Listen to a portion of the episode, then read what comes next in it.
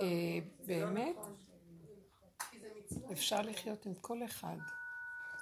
זה כשהבן אדם לוקח את העולם כאמצעי לעבודה. אבל יש סוף הדרך, מה שנקרא. הגענו בתכלית, נהיינו כמו תינוק קטן, שהאסנס שלו, המהות שלו, לא יכולה יותר לעבוד, כי איך שהוא, ככה הוא. אז הוא צריך לקבל משהו שמשמח אותו. חבר לחיים שדומה לו ומשמח אותו, לא יכול משהו שנגדו. זה תלוי אם בני אדם באים מתוך העולם, יש להם ישות וכוח ועץ הדעת גדול. אז אה, אנשים כאלה שיש להם נשמות גדולות, זה אתגר בשבילם לעבוד על עצמם, כמו שאנחנו באנו לדרך כולנו. הרבנית זוכרת שיענקי שלי התחתן, באתי אחרי החתונה, אחרי שבוע אחרי החתונה הוא הלך הביתה. ובאתי לרבנית פרטי, והרבנית אמרה לי, גירושים. ואני יצאתי מהרבנית, פחדתי. אני זוכרת את זה. והוא חי איתה עשר שנים. אני זוכרת, בזמן הראשון אמרתי לך את זה, בהתחלה כן, והוא התגייס אחרי עשר שנים. די. אחרי שבועיים הוא קיבל אישה, אבל אתה, מה זה? מלאך מדהימה. איזה יופי. יפי אהובה, הם חיים. אמרתי, היה צריך לעבור את העשר שנים האלה. וואו, זאת אומרת, להיסחך. באמת. אבל פשוט, אה, זהו, הגיע. אני זוכרת את הסיפור הזה לפני המון שנים, זה היה לי, ראיתי שזה ייסורים כן, שלו. כן, כי סיפרתי לך את ה... ראיתי, השם הראה לי, מאיפה אני יודעת. לא בטבע, פשוט עכשיו. ברוך השם, אני שמחה בשבילו. היה לי שנה, הוא הלך מהבית, לא, משהו עבר ו... משהו בובות, לא לתאר. חבל שאין לי את התמונה, הייתי מראה לך פשוט. זוג יונים כמו שעכשיו מלכתחילה. ויש לה גם ילדים. יש לה שלוש ולא ארבע. אני לוקחת אותם בשמחה. ברוך השם. מי שידך להם? מי שידך? מי שידך, הוא איכשהו התגרש, אז אה, זה היה ממש מעניין. האישה הקודמת, הוא רב, באח של אה, אימא שלה, הוא רב בבית שמש. והוא שידך את זה, הוא מכיר אותו בית ינקל שלי. אח של האימא של האישה הקודמת. יפה מאוד. והטוען, הטוען הוא היה גם שלה וגם שלו, ופתאום הוא אמר, איך זה לא עלה בדעתי.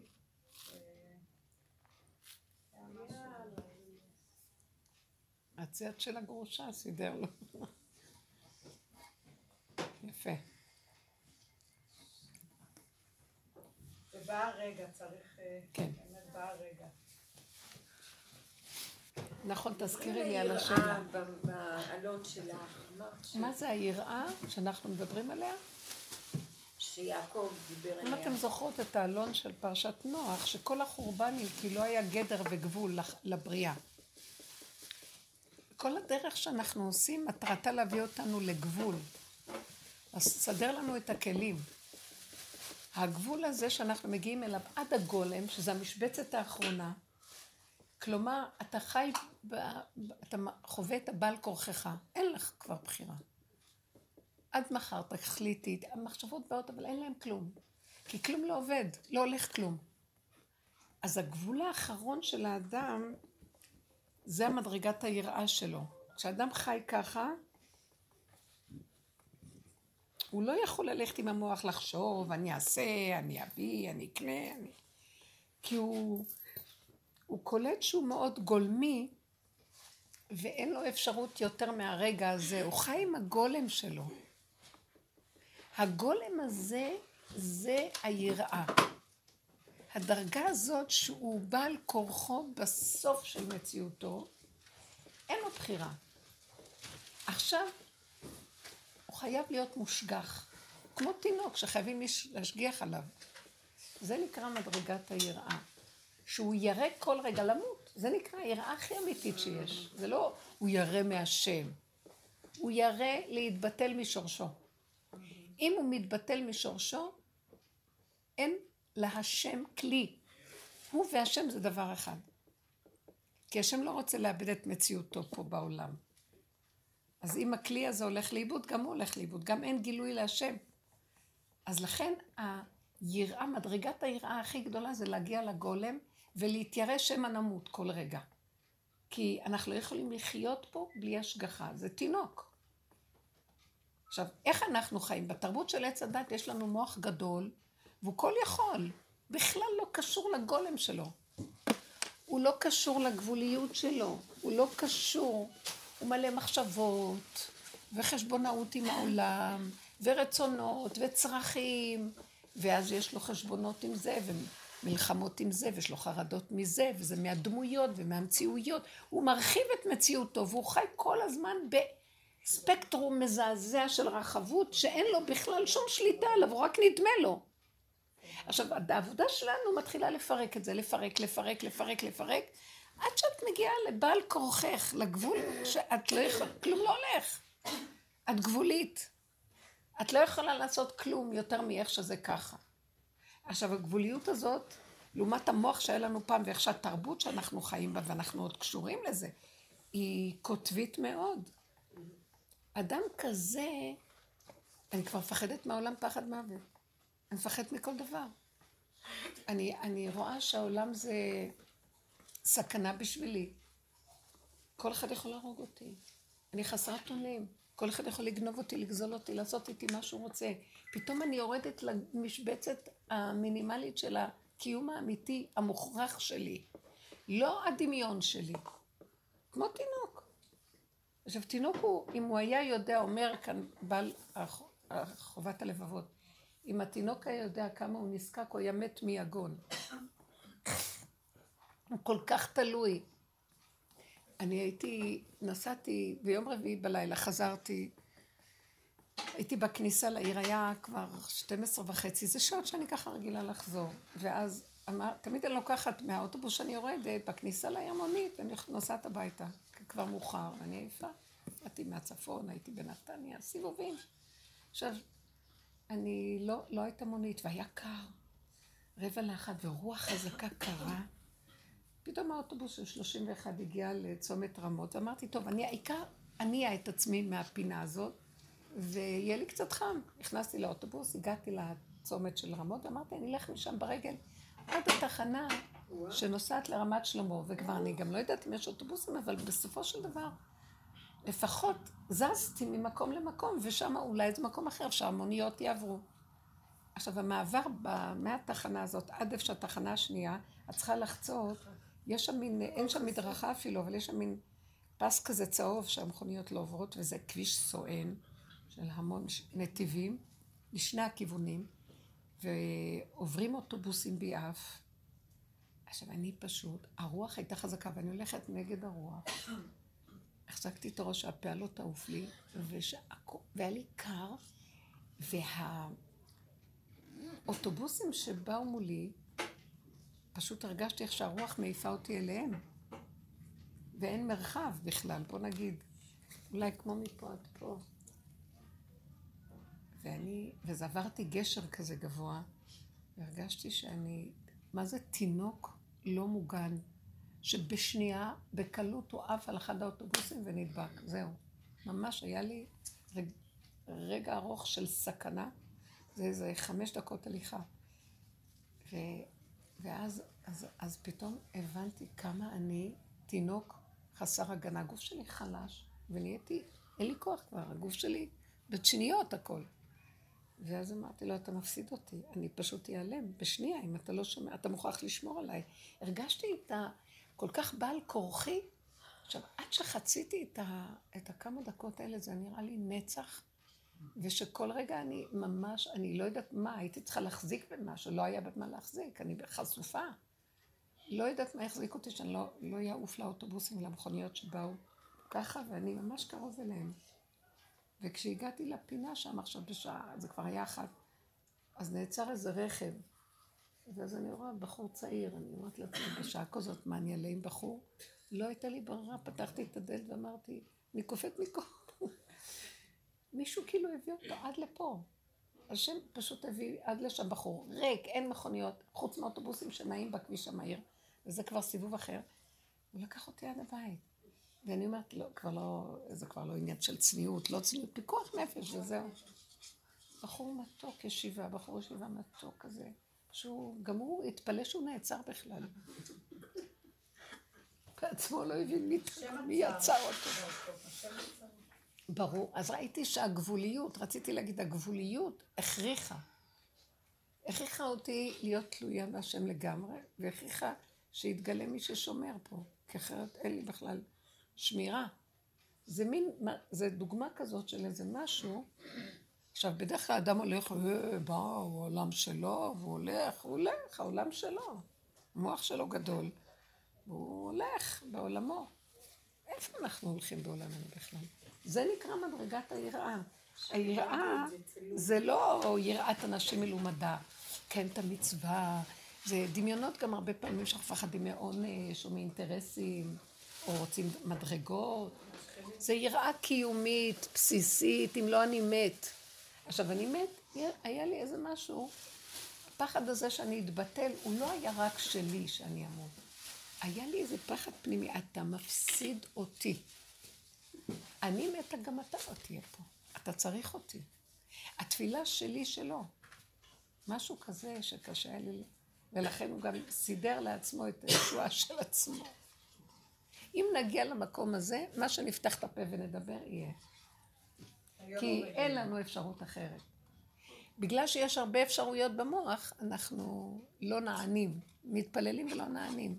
כי המחשבות הנוספות שיש לנו, שסותרות את התפילה או את המחשבה שלנו, היא מביאה, מטילה ספק בזה, ואז כתוצאה מזה אנחנו לא נענים.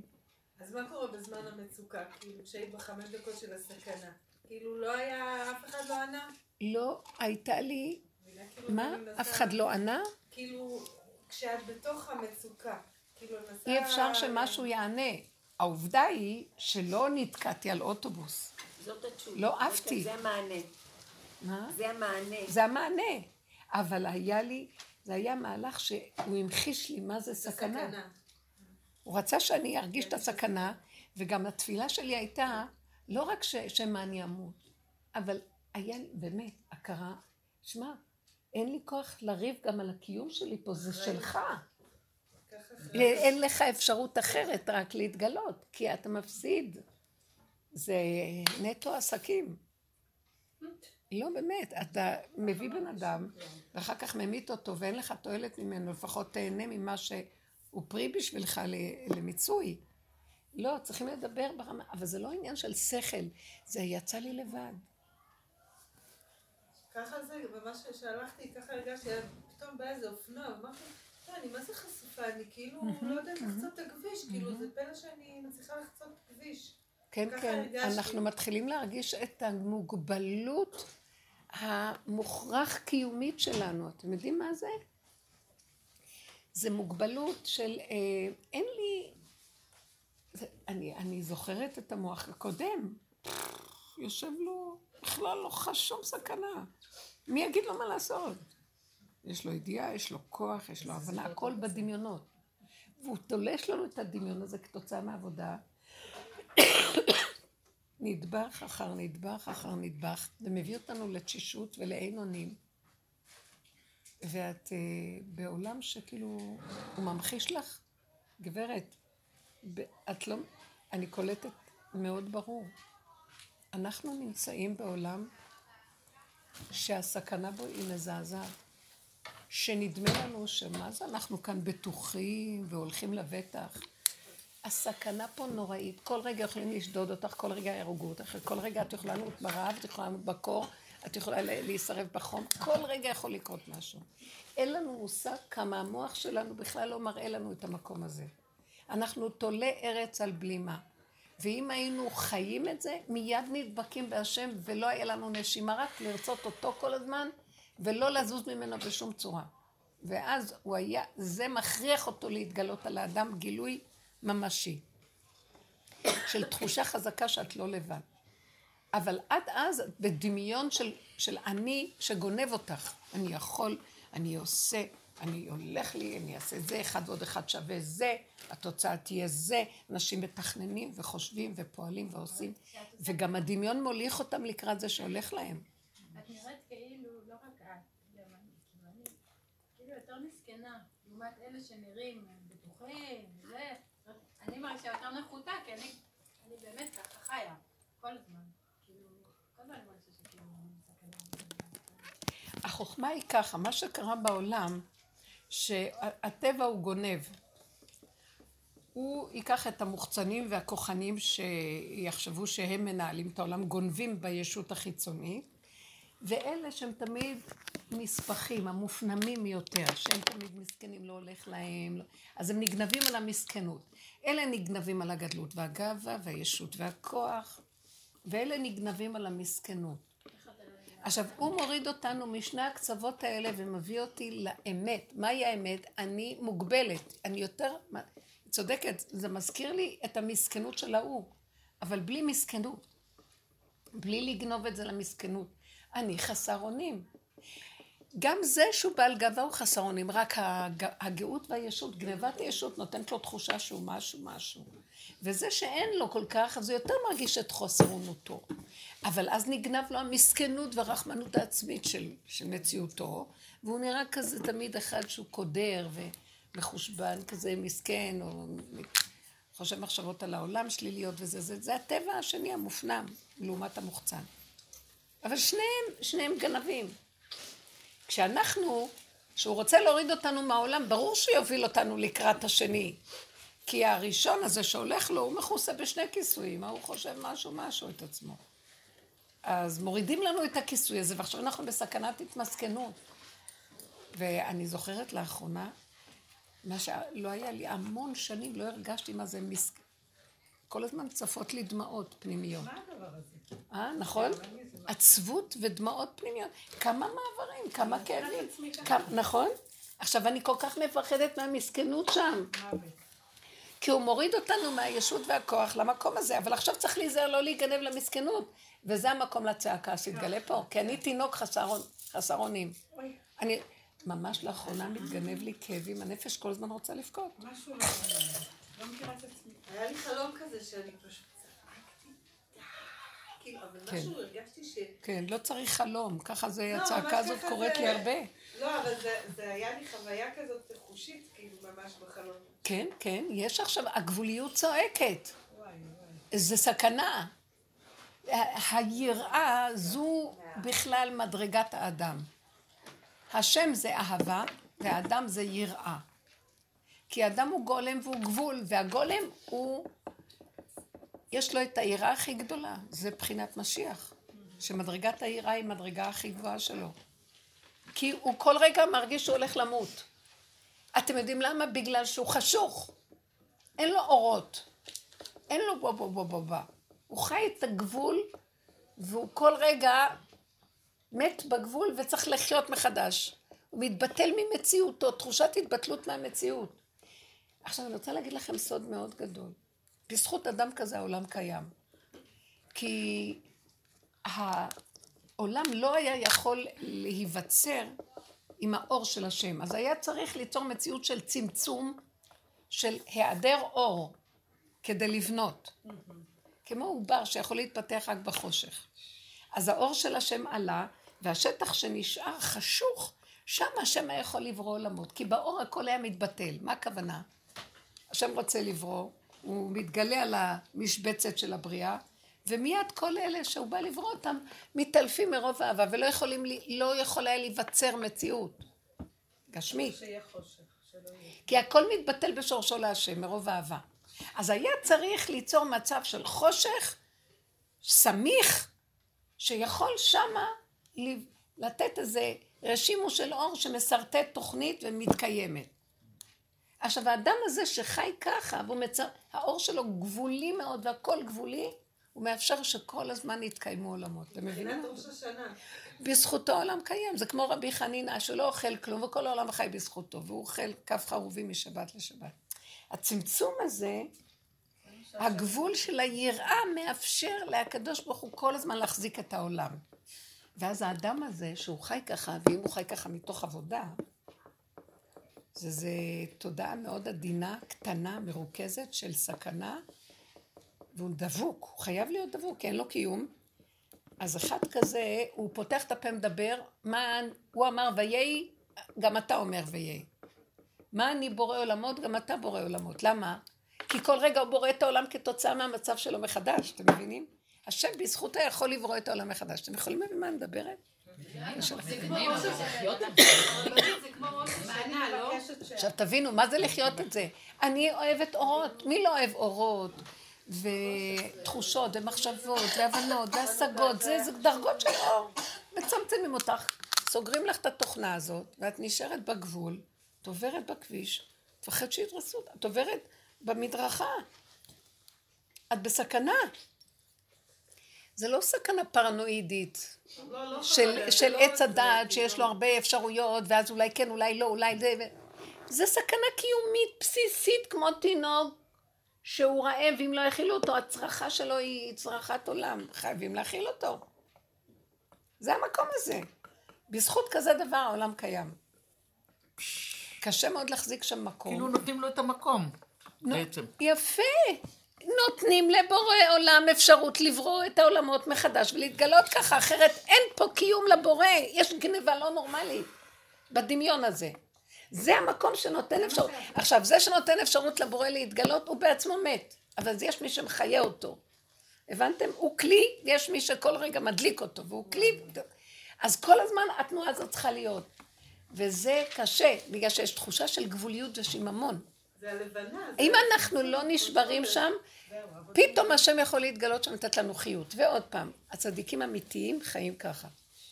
אין להם ידיעה מה יהיה עוד רגע, איך הם. מילה שהם הם אומרים לך, נהיה ישועה. נהיה לך ישועה. והם כולו אבן, אבן מה עשו הבונים. זה הוא העיר לי השם כל. הזמן. אבן מה עשו הבונים הייתה לרוחי. זה בדיוק המצב הזה שאנחנו מגיעים אליו עכשיו.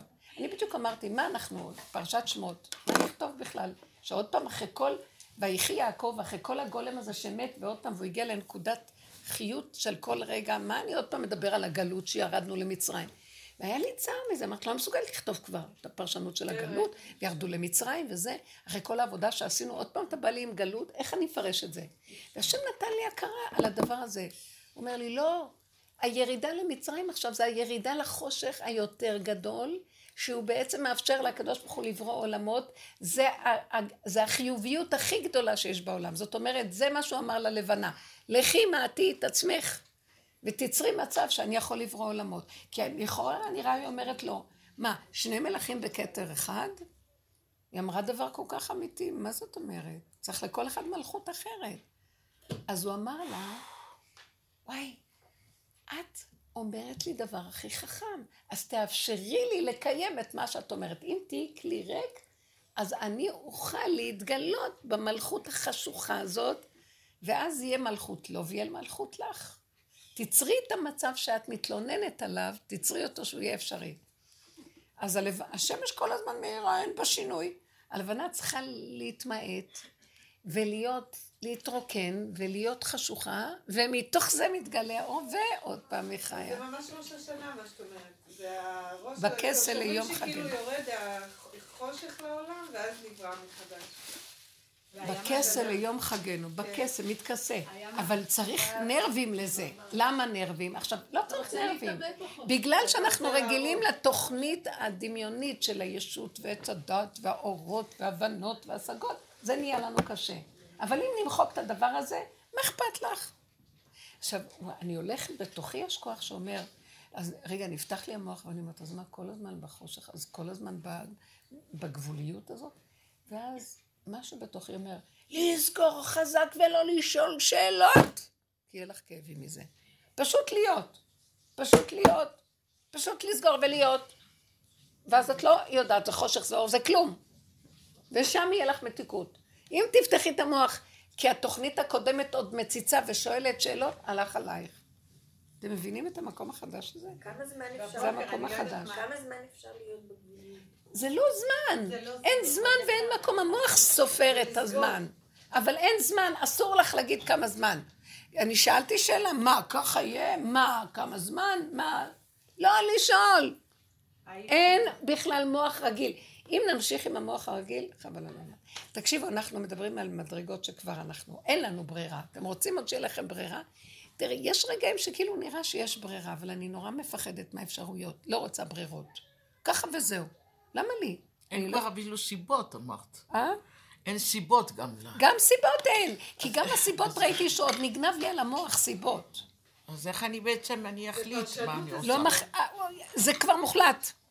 תהיי בשקט, תתפללי, תגידי, תשכחי לרגע, הייתי. בדרך להצגה, ובכוח באה חברה, לקחה אותי לניחום אבלים, אמרתי, היה יותר טוב לי הצגה, מה אני צריכה את הניחום אבלים עכשיו? כאילו, מה הם צריכים אותי? יש כל כך הרבה וזה.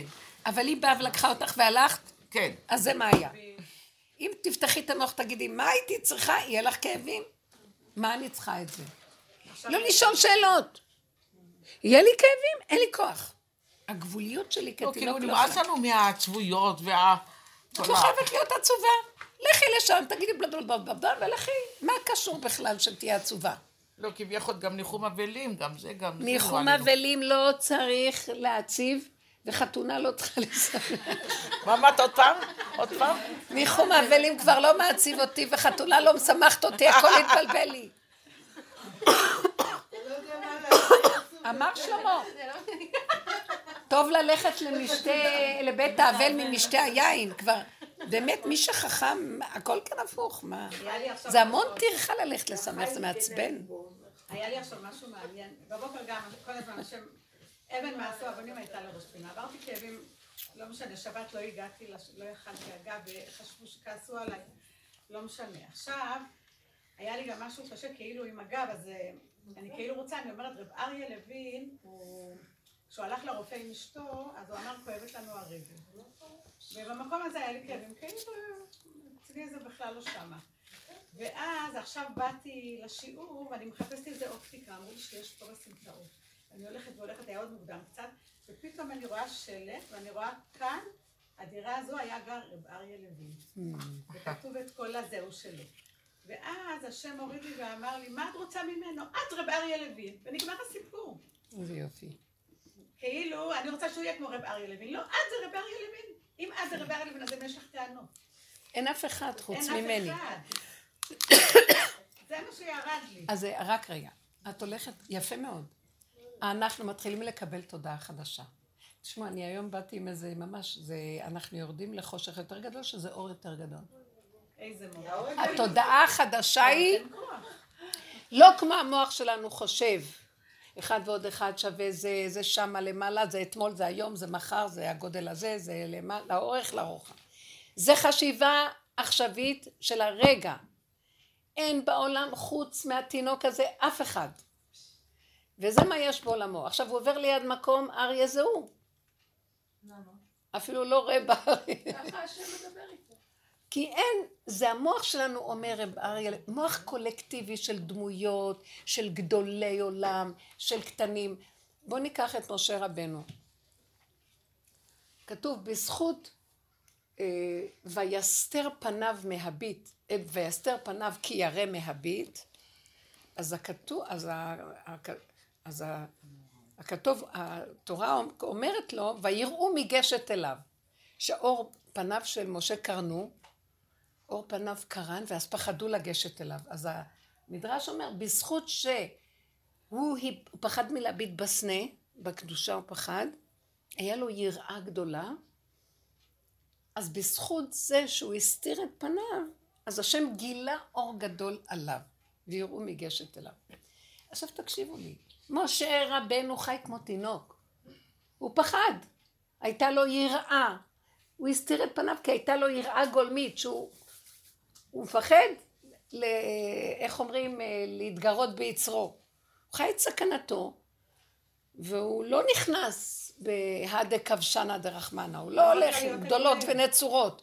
הוא רואה דבר שנראה לו, האינסטינקט הקיומי שלו וגם הפחד מהאלוקות, אז הוא סגר את הנפש שלו. הוא סגר, השם פתח ואמר, מוישה רבנו, מוישה רבנו, מוישה רבנו.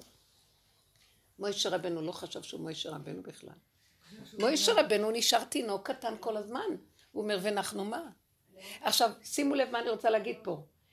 אנחנו בטבע קוראים את זה ואומרים, מוישה רבנו, מוישה רבנו, מוישה רבנו. מוישה רבנו חי בעניין. אריה ואני אותו דבר. אריה, מוישה. אין אריה, אין מוישה. יש נשימה אחת גבולית, והכל מתקלל בה. אתם מבינים מה אני מדברת? זה תודעה חדשה כבר. זה לא מה שאנחנו הולכים. זה השכנה, אה, היא מפחידה אותי. זה נחמד, אה, מרגיז, זה... אין אף אחד, אין דמויות, אין כלום. בתודעה החדשה. זה רק הפרשנות של המוח, לוקחת דמות ומתחילה לצלם אותה ולשכפל אותה ולסדר לה תכונות ולתת לה פרשנות ולתת לה משמעות ולתת לה צורה ואז אני חי את החרדה ואז יש לי תגובות. זה הכל הדמיון שאנחנו חיים בו. באמת, היא לא קיימת, גם אני לא קיים. הרגע היחידי שיש לי זה רק שאני קיים ואני מפחד להתבטל משורשי. הדבר הזה יכול לגרום לי פחד משורשי, אני חוזרת ליסודי. היא לא קיימת בשבילי שאני אפחד ממנה. אני מפחד, הדבר הזה הראה לי שאני גבולי ואני צריך לפחד לא למות. אז היא בכלל לא קיימת, היא רק אמצעי בשבילי להראות לי את גבולי. זה. שחוזר לגבולו, אני אוהבת את העזאזל הזה. זה שחי את גבולו, הוא לא רואה דמויות כבר. הוא לא יודע גם מי, הוא יודע רק שהוא קטן והוא חסר אונים והוא חייב הגנה. זה המקום שנגמר החשבונות, זה היה אריה לוין, זה היה זה, זה היה מאוד מעניין, אני בדיוק עברתי בסמטאות והגעתי בדיוק למקום שאני רואה, זה בית מעניין. ממש באתי מהכיוון השני, ואני רואה שזה היה הבית של הרב שרעבי. זה כל כך מעניין, ולרגע נעצרתי, ואני לא, שמעתי עליו הרבה. אז לרגע פחדתי, את נכנסת לדמיונות על הדמות, ממש משהו דומה. נכנסת לדמיונות על הדמות. ואז אמרתי, אני, אני בדיוק עברתי על יד והיה שם איזה, ממש סמטה, ממש עשו שם איזה ספרונים, היה שם תהילים ישן כזה מאובק, פתחתי וקראתי פרק. אמרתי, זה מה יש פה בשבילי. אין כאן דמיון, מה הוא עשה, מה הוא לא היה, כן היה, כן לא. היה שם תיבה משהו לישיבה, נכנסתי לך. אבא שלי פעם סיפר לי שהוא היה, הוא הלך, הוא לקח, אימא שלי לא הרגישה טוב, אז הוא אמרו לו, לך לרב שרעבי, הוא היה גר. בני ברק בא לפה, ו... אז היו באים לקבל בחוץ אצל הרב שרעבי, נזכרתי בסיפור. הוא היה חברותא של שם. אז אה, כן, יכול להיות, אני לא שמעתי את זה. אז אבא שלי אה, בא, והיו מלא אנשים בתור, ופתאום הוא סיפר לי, אבא שלי. לא, אימא שלי סיפרה לי, ו... אז הוא אה, רצה לשבת בפינה, ואמר לגבאי שיושב ומחכה שהרב יקרא לו לקבל ברכה בשביל אימא, היא הייתה חולה מאוד. אז אה, הוא עוד לא נכנס, אז הגבאי יוצא ואומר, זה שעכשיו נכנס, הרב קורא לו להיכנס. אבא שלי היה מקובל, ממש משהו מיוחד, אדם נסתר גדול ממש. לפני שהוא נפטר, בחודש הוא אמר לי, אני דבר גדול בעולם. אף פעם הוא לא דיבר לעצמו, אף פעם. הקיצר, אז אה, כשהם. נכנסו. אז אימא שלי סיפרה לי, אימא שלי סיפרה לי, אז כשהם נכנסו, אז הרב אה, קם מהכיסא, או שהיה על ידו כיסא, אני לא זוכרת את הפרט, ואומר לו, בוא בוא אתה תשב לידי, אתה תשב לידי. אז, אה, אז אימא שלי אומרת לו, אתה לא אמרת לי שאתה מכיר אותו בכלל? אמרת לי, בוא נלך לקבל ברכה. אז אבא שלי אמר לה, אבל אני באמת לא מכיר אותו. אז uh, הוא אמר לה, לא, אנחנו כל לילה לומדים ביחד. הוא אמר לאמא שלי. זה סיפור שהיא סיפרה לי. אז עכשיו שעברתי, אז הדליק לי כזה הסיפור, ואז התחלתי להתרחב, הבנתם, בדמיונות. אז ישר אמרתי, אין לי ידיעה, אין לי הבנה, אין לי השגה, אין לי שום דבר. זה מה שיש לי. פרק תהילים קטן, והוא זה אני. ככה, הייתה לי תחושה כזאת, לא, זה לא הוא זה אני, זה, לא תיכנסי בד- בדמיונות. הכל כל כך אמיתי, קטן ופשוט איך שזה. זהו. כל כך הכל קטן ופשוט. אה, מה עץ הדעת עושה מכל החיים שלנו? וזה האיסורים שלנו. אם הולך לנו, וואו, אנחנו יושבים על איזה... ואחרי רגע לא ילך לו, זה תמיד השכלה נעה. אז אנחנו נופלים, אחרי זה שבורים כולנו. אז מה, מה הרעיון? כל הדרך החדשה היא לחזור לאמת הפשוטה. ולהישאר בגולם הזה, ואנחנו, שימוש של ההשגחה, שדרכנו מתחיל, זה, אני לא סתם, לא בשביל להגיד דרכנו, הוא מחפש מי שיחזיק פה את העולם. תקשיבו, אתם מבינים? הוא העיר לי את זה גם, ממש. מה? כאילו, כשאני הייתי קטנה, אז הייתי רואה המון המון טלוויזיה. בגיל 30 החלטתי שאני, כאילו אחרי עשר שעות צפייה ביום כל יום, בתקופות מסוימות החלטתי שאני עושה גמילה לעצמי ומניחה את הטלוויזיה. ועכשיו שדיברת, הבנתי מה את אומרת. שכאילו כמו שהטלוויזיה, שאני לומדת ילדים שאתה גולם, ומישהו אחר הוא זז ועושה, אבל אתה לא עושה. אז ככה גם המוח, כאילו מישהו אחר זז ועושה במוח, נכון. ואתה לא עושה כלום. ממש. ורק כשאתה עושה, כשקראת את הספר, את הפרק תהילים, זה, אז את עושה. אז את קיימת, כאילו, וכשזה... אני רוצה להגיד לכם, במוח, אז הוא זה קיים, את לא גאוני, קיימת. כל ההמצאות האלה של הסרטים, כל המדיום הגאוני, זה בורא עולם בהתגלמותו איזה... ואנחנו לא קולטים את המסרים, והלכנו לאיבוד בכל המדיות, כל מה שהוא לא שולח זה רק אמצעי לחזור ליסוד האמיתי. הכל זה הדמיה של המוח, היא חוזרת אלינו. כל האינטרנט הזה מראה לנו את עץ הדעת מולנו, איך הוא נראה. זה, כל התוכנות החברתיות, הכל זה עץ הדעת בהתגלמותו חוזר אלינו. עד כדי, הנה, גם התמונות של הסלפי, סלפי זה נקרא? אה, כל אחד מצלם. סלפיש, אגואיסטית. כן, זה ככה, זה, כל התוכנה הזאת היא דמיונית והדמייתית. אז מה שאנחנו צריכים לעשות, מה אנחנו עושים בעבודה? מסתכלים, מסתכלים, מסתכלים, מפרקים את הדמיון הזה על ידי ההתבוננות המתמדת. ההוא אמר לי, זה הרגיז אותי, מה אני מפחדת ממנו בכלל? הוא לא קיים. אז למה אני מפחדת? כי יש לי אבל משהו זה קל בפנים להגיד, כשזה בא. למעשה, תקשיבו, זה קל להגיד, זה בא למעשה, אבל אני אגיד לכם את האמת, ההתבוננות המתמדת עושה לנו משהו. נחלשנו. היום, אני יודעת שאני יכולה עוד פעם להיכנס בפחד מדמויות, אבל אני כבר לא, אין לי כוח לעמוד מול הניסיונות האלה, אני כבר זזה הצידה. אני כבר חייבת לעזור לעצמי, כי אין לי כוח עוד פעם לחטוף מכות. כי העולם יחטיף לי, כי התוכנה מחטיפה. ובייחוד שאנחנו כבר יותר אה, בתודעה של הכרה של האמת, מה מסתתר מאחורי זה, אז הכאבים שלנו מאוד גדולים, והסכנה שלנו גדולה. כי אין לי כבר את הדמיון של הכוח הזה לריב עם העולם. אני כל כך חלשה ש... מה, עוד פעם אני צריכה עכשיו לריב? אין לי כוח. מה, עוד פעם אני אענה לו? זה לא נגמר. מה עוד לו? פעם? אה? את, את מברכת אותו, היא אומרת לך לא, היא לא תגיד אמן. אמרתי לה, את רשעית, כי את לא רוצה להגיד ברכה בחזרה, אז את רשעית. ככה, השם העיר לי, ממש, היא אומרת לי, לא, את נוגעת לי בציפורת נפשי, כאילו, היא לא רוצה להתחתן, היא לא רוצה זה... כואב לה, כאילו, כאילו שהיא לא נשואה. אז אה, את לא מכירה. בקיצור. מישהי. אז כן, מה היה? אז אפילו כאילו ברכה, את מברכת, כאילו אסור אפילו לברך.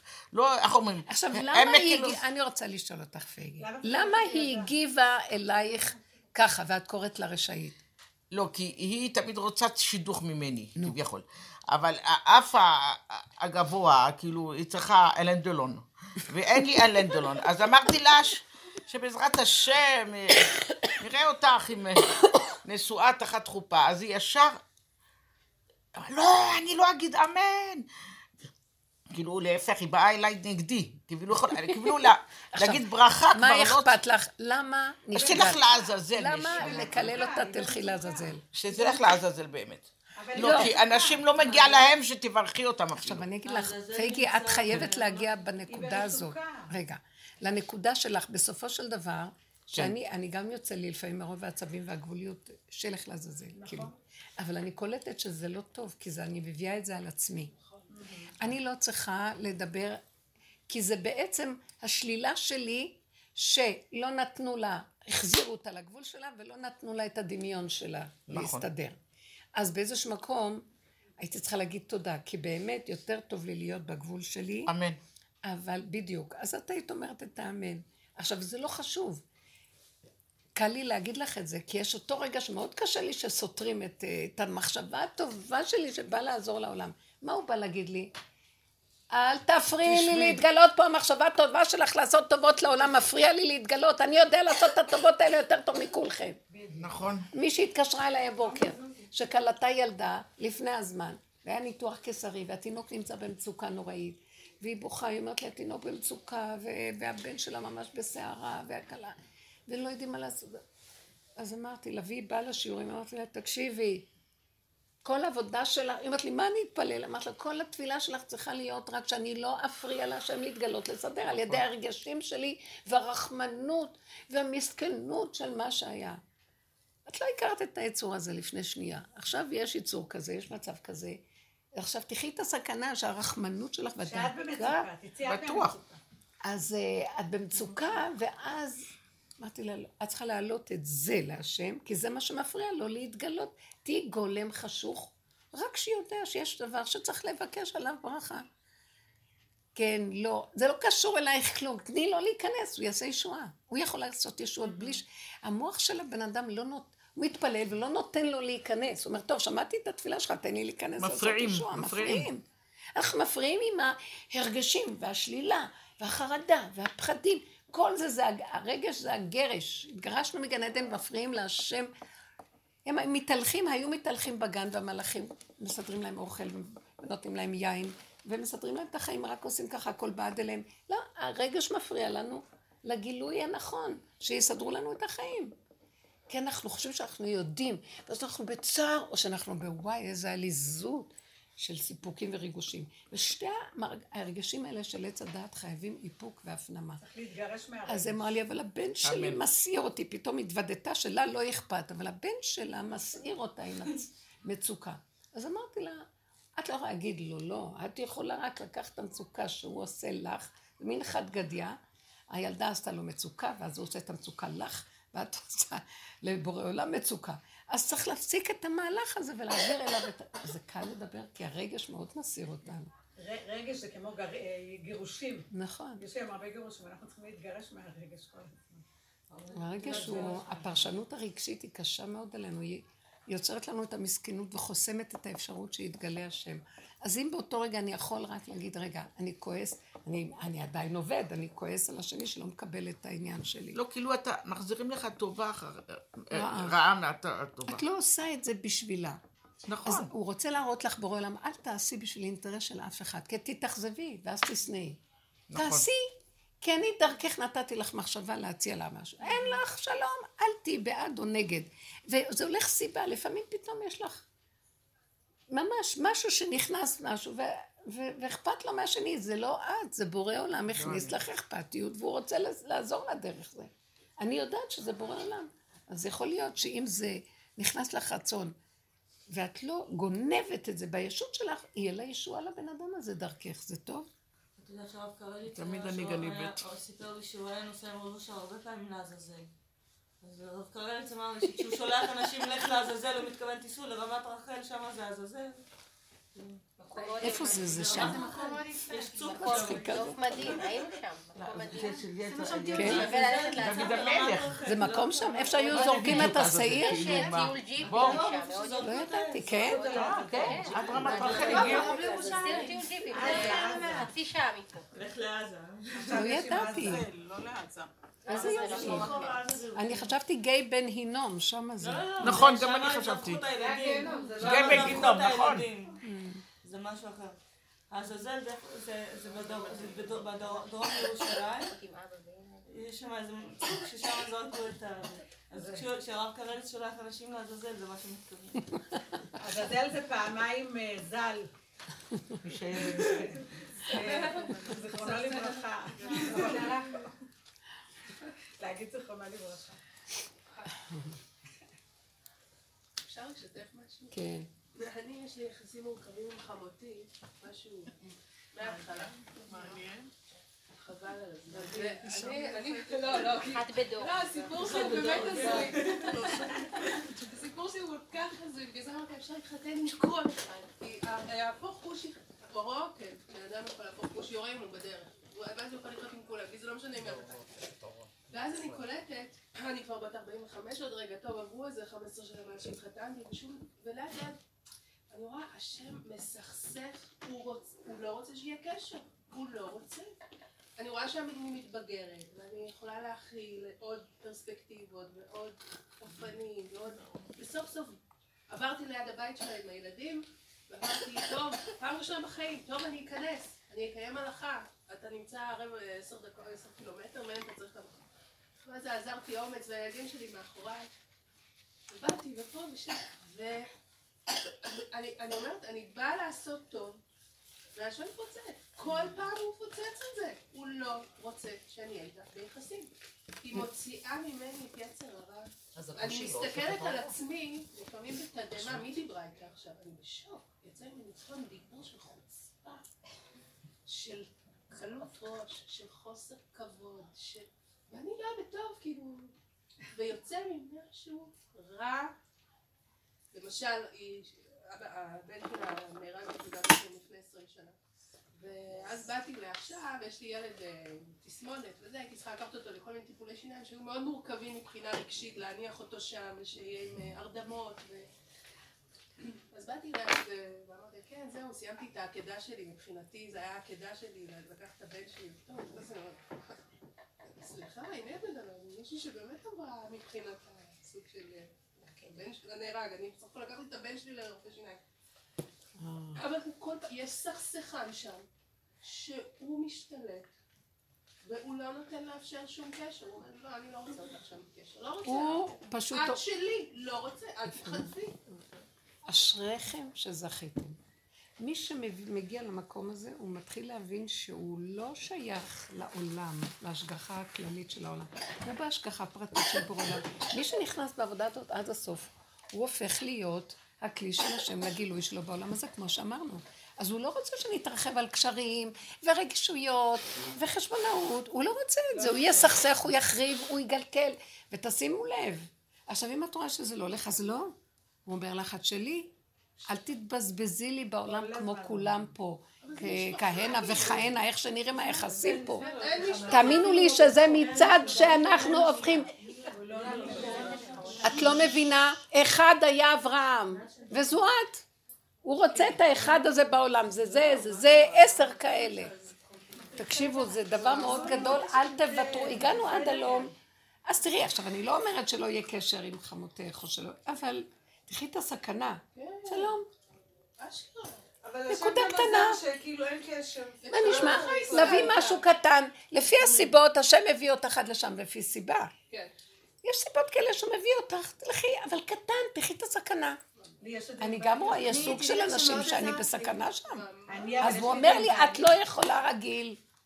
כן. אני גם אה, סיפרתי פה שיש כאלה. קשרים אה, עם חמותי וזה, וגיסתי התחתנה, את לא מבינה איזה שבוע נפלא עבר עלינו. כן. בזכות השיעורים האלה. לקחתי את זה, אמרתי, זה לא אני, זה לא... לא בדיוק, היא." צמצמו את שלום. הישות שאני יושבת פה ומתחילה להשפריץ וקולטים אותה. יש תשדורת בעץ הדעת הזה, ואז אחד טק טק טק. וככל שאת מחביאה אותו פנימה, אז אין, לא רואים אותך, אז, אז אוהבים אותך. את לא מהווה איום. כן. אנחנו מאיימים אחד על השני בתקשורת הזאת, נוראי. כל הזמן יש מלחמתיות סמויה של מתח ולחץ. וזה מותרות, חבל על הזמן. הוא מושך אותנו, הוא אומר, אני אומרת לו, מושכני אחריך נרוץ, אז תמשוך אותי אחורה, אני לא יכולה, אני רצה פה קדימה, זה סכנת מוות פה. אין לי כוח להכריז. תקשיבו, רגע אחד אני טיפה מתרחבת בהתנגדות. ויש סוג של אנשים, יש מצבים שעושה לי התנגדות. עכשיו, אם אני אאמין לזה, אני אצא בוויכוחים, ואם לא, אני פוחדת וחי את סכנתי, דלת אמות, נגמר, שלום. לא יכולה להכיל. אז אני אומרת לו, אבא, תינוק לא יכול לסבול מה שסותר את קיומו הגבולי איך שהוא, בגלל שאין לו בחירה למשהו אחר. אתה לא יכול לשים אותי ליד מישהו שמרגיז אותי. אני תינוק. תינוק לא יכול לסבול, להכיל. אין לו הגנה. אז אז אני אומרת לו, אז תעזור לי. מה זאת אומרת תעזור לי? הוא לא יסלק את הבן אדם. הוא ייקח את התודעה, ייתן לה מכה בראש והיא תמות לי. אני לא יכולה לסבול מה שהיא עושה לי. יש פעמים שאני באמצע הלילה קמה והוא מתחיל לקשקש ומשגע אותי, לא נותן לי לישון. ואז אני אומרת לו, אני לא יכולה, אני, אני תינוק, אני צריכה לישון. מתחילה לבכות לו. מה אני יכולה להגיד לו? מה, כמה אני יכול לקום, לקרוא עוד פעם, לשתות קפה, להגיד תהילים? אין כבר כוח, אני רוצה לישון. ואז אני רואה שאני צריכה פשוט לבכות לו שירחם עליי. יש לו דרכים איך לפרק את התודעה הזאת ולהכניס אותי בתוך הגבוליות של התינוק הקטן שצריך נשימה ושינה. רק כך אני חייבת להתחנן לפניו. עכשיו, מה קורה בתודעה שלנו? אנחנו רחוקים מהתינוק, והוא מרגיז אותי, אז אני יוצאת אליו, הוא עונה לי ואני עונה לו, ואז אני עושה פעולה, והוא עושה פעולה, וככה אנחנו חיים. ולא חיים את הגבוליות של התינוק, תיגעו תמיד בתינוק שבכם. עכשיו צריך לפנות את הגבוליות, ורק משם לצעוק להשם, שהוא ישמור עלינו מכל הרחבות פה. אני מחמתי, סכנת אני אמרתי. לשם, אני לא יכולה, אני לא מסוגלת, אני לא יכולה. כאילו, עכשיו את עוד אני עושה עשיתי ממנה דמות. הקטנה אחת בשבילה, שהיא תמות. אמרתי, תראה לאן הגעתי. אבל זה, זה כאילו- הדמיון של עץ הדת, רק אם לא, ימות תהיה לי אבל רגיל. באמת הוא הרג אותה. תודה, תודה. אני אומרת? באמת, הרגשתי, ש- אמרתי, אין לי- אין לי משהו אחר, אני לא מסוגלת, אני עפה עם זה, כאילו, אני נכנסת ל... ל- לא, אני לא- אני לא יכולה, אני לא יכולה, אני לא- אני כאילו, זה מסוכן. בסדר, אז זה הנקודה שלי, זה לא בכלל הדמות, זה מה אני עושה מהדמות הזה במוח שלי. אז זה הכל פה. אז הוא צריך לטפל בי פה. לא צריך להרוג אותה שם. אני מבקש שיהרוג אותה, הוא יהרוג אותה בשבילי, שהיא לא תפריע לי במוח. זהו, זה מה ש... אז זה בסדר, זאת אומרת, אני אבל צריכה להכיר שהתינוק הקטן הזה לא יודע איך להתגונן, רק כשהוא הורג את כולם אז טוב לו. רב אושר אמר, אמן. רב אושר אמר בעולם הזה, או שאתה שוחט או שאתה נשחט. זה הכל במוח. כי התודעה הזאת היא מדי גדולה ורחבה. ועכשיו בתודעה הוא אומר לנו, זה לא יפה להתפלל על השני שימות. תראו איזה מטומטמת התודעה. אני רק בתוך התודעה עם עצמי, תמית לי את המחשבה שלה. ואז הוא מאוד מוסרי, הוא אומר, אל תחשבי על השני שימות, כי זה לא יפה. בכלל אין שני, מותר לי לחשוב עליו ככה. למה? כי אני רק חושב, ואני מכוון על זה שאני לא רוצה שתהיה לי בתודעה את הדמות הזאת. שהיא תמות בתודעה. אבל התודעה כל כך מחזיקה מעצמה ישות שהיא חושבת ש... וגם באמת, תדעו לכם שהבני אדם, אם הם מחזיקים את עצמם ממה שהם אומרים וזה רצינות, הם יכולים להזיק עם התודעה לאחרים. עין רעה מזיקה. עכשיו, גם עין רעה, אם את לא נותנת לה משמעות, היא לא תזיק לאף אחד ואין כלום בכלל בעין רעה. הכל דמיונות. אתם מבינים? מה שאנחנו עושים בתודעה, ככל שאת עושה ממנה משהו רציני, היא משפיעה. ככל שתהבלי אותה ותצחקי, אז את חושבת כל המינה, אני ריססתי את ההוא, הרגתי את זה, שחטתי את- זה. זה צחוק, זה בדיחה. כי את לא התכוונת באמת לשני, התכוונת למה שהמוח שלך עושה ממנו, כן. והתפילה שלך היא על זה שאני לא יכולה להכיל. וגם אז לפעמים אני יכולה לעדן את זה ולהגיד, ריבונו שם, אני לא רוצה שאף אחד ימות, אני רק רוצה שתמית את המחשבה שלי על הדבר. אני יכולה לדייק יותר להתפלל על זה. אסור לא, אני באתי- בכנות, כאילו. להרוג אף אחד יותר, זה חוזר אליך הכל. אני מרגישה את זה. אני מקללת מישהו, מקבלת פי שתיים. זה לא היה קללה, זה היה... כתוב, המקלל כתוב את זה. לדחות לנו את זה שיש בן אדם אחר לקלל אותו, אין את מי לקלל. אתה מקלל את עצמך, אתה לא נורא, אני אבקש יותר. כתוב, אה, הקללה חוזרת למי שמקלל. לא יודעת, זה כתוב. השטויות לא שטויות.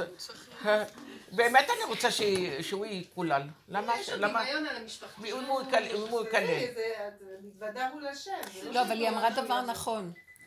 מישהי אמרה לי שהיא כל הזמן, אה, יש לה אה, מישהו במשפחה שהוא מציק לה ומצייר אותה מאוד מאוד. אז היא לא יכולה לסבול את זה, והיא ממש מבקשת מהשם שלא ילך לו, שזה, כל הצער שעושה לה. אז היא רואה שמה שקורה הוא שהוא פורח, ולה נהיה יותר גרוע. זה משהו שיש משהו, כי לוקחת את זה נורא ברצינות על הדמות. אז זה עושה בומרנג. אבל תהבלו את הרצינות הזאת. אפילו אם המוח שלי כמו ילד קטן לא יכול משהו אחר. והוא אומר, אבל שהוא ידע שזה המוח שלו עם עצמו. זה באמת אבל לא קשור זה לא היה לדמות. קשור אליה, זה היה קשור למה שהמוח שלי, שהרגשתי שזה סכנה. כאילו, אמרתי לו, לא באתי כאילו שתמות. אמרתי, אני אין לי שום תקנה, כאילו, כן, איך כן. אה, להתמודד עם זה. איך לסדר את זה. רק כאילו שהיא תמות. תמות התודעה. בדיוק. לא, באתי לשם התודעה. בכנות. כאילו, לא במין, אה, לא אכפת לי שיהיה לה טוב, רק כן. לא תיכנס לתודעה שלי. בדיוק. לא תיכנס אז יש, יש רבים דרכים למקום. יש, יש דרך איך שהוא יסדר לנו את זה. מישהי אמרה לי שחמותה נפטרה, היא אמרה, מתו אנשים המבקשים את נפשי. כל הזמן, רצו את בעלה, רצו אותה, שיגעו לה את השכל, זהו. נראה לך, יקומו עוד אחרים, מה חשבת? העולם עוד זה לא מת, ההוא. זה בתודעה שלנו שאנחנו לא יכולים לסבול. תודה.